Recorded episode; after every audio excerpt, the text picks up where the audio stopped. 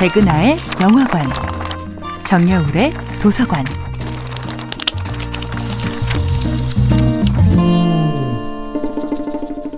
안녕하세요. 여러분과 함께 아름답고 풍요로운 책 이야기를 나누고 있는 작가 정여울입니다. 이번 주에 만나보고 있는 작품은 마이클 온다치의 맨부커상 수상작 잉글리시 페이션트입니다. 영국인 환자 알마 씨는 해나가 사랑을 느끼기 시작한 청년 킵을 파토 프로퍼거스라고 부릅니다. 운명의 도망자라는 뜻입니다. 대호에서 완전히 이탈한 자들만이 느낄 수 있는 깊은 이질감과 소외감을 그들은 공유하고 있습니다. 이 네 명의 추방자들은 바로 그 운명적인 탈주와 타고난 슬픔으로 깊이 연대한 채 삶의 가장 찬란한 순간과 삶의 가장 비참한 순간을 함께하고 있습니다. 그들은 삶의 추악함은 물론 아름다움까지도 거부하려 했지만 그 모든 살아있음의 흔적으로부터 도망치려 하지만 사람이 살아있는 한 그 치유의 전쟁, 희망이라는 이름의 총성 없는 전쟁은 결코 끝나지 않습니다.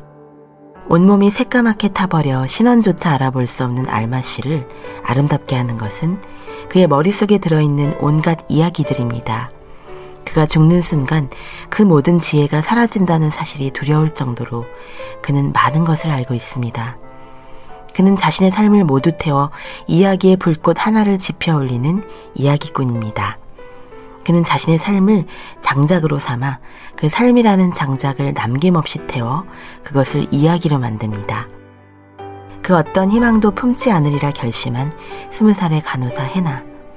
이제 영국인 환자가 피워올린 이야기의 불꽃으로 이미 죽은 줄로만 알았던 생의 토양은 촉촉하고 따사롭게 온기가 돌기 시작합니다. 해나는 다시 사랑의 씨앗을, 희망의 묘목을, 설렘의 새싹을 키울 수 있는 존재가 됩니다. 때로는 상처를 입은 순간의 아픔보다 상처를 치유해야 한다는 강박이 우리를 더욱 괴롭힙니다. 하지만 그런 순간에도 문학은 끝내 아름다운 타인의 이야기는 우리 곁에 있습니다. 당신이 이야기의 모닥불로 얼어붙은 심장을 데우는 모든 순간, 이야기는 당신의 가슴에 새로운 희망의 불씨를 지필 것입니다. 때로는 상처보다 치유가 더 아픈 당신에게 상처에 결코 무너지지 않는 주인공들, 그리하여 상처마저 매혹적인 이야기의 주인공들은 포근한 응원의 손길을 내밀 것입니다. 정야울의 도서관이었습니다.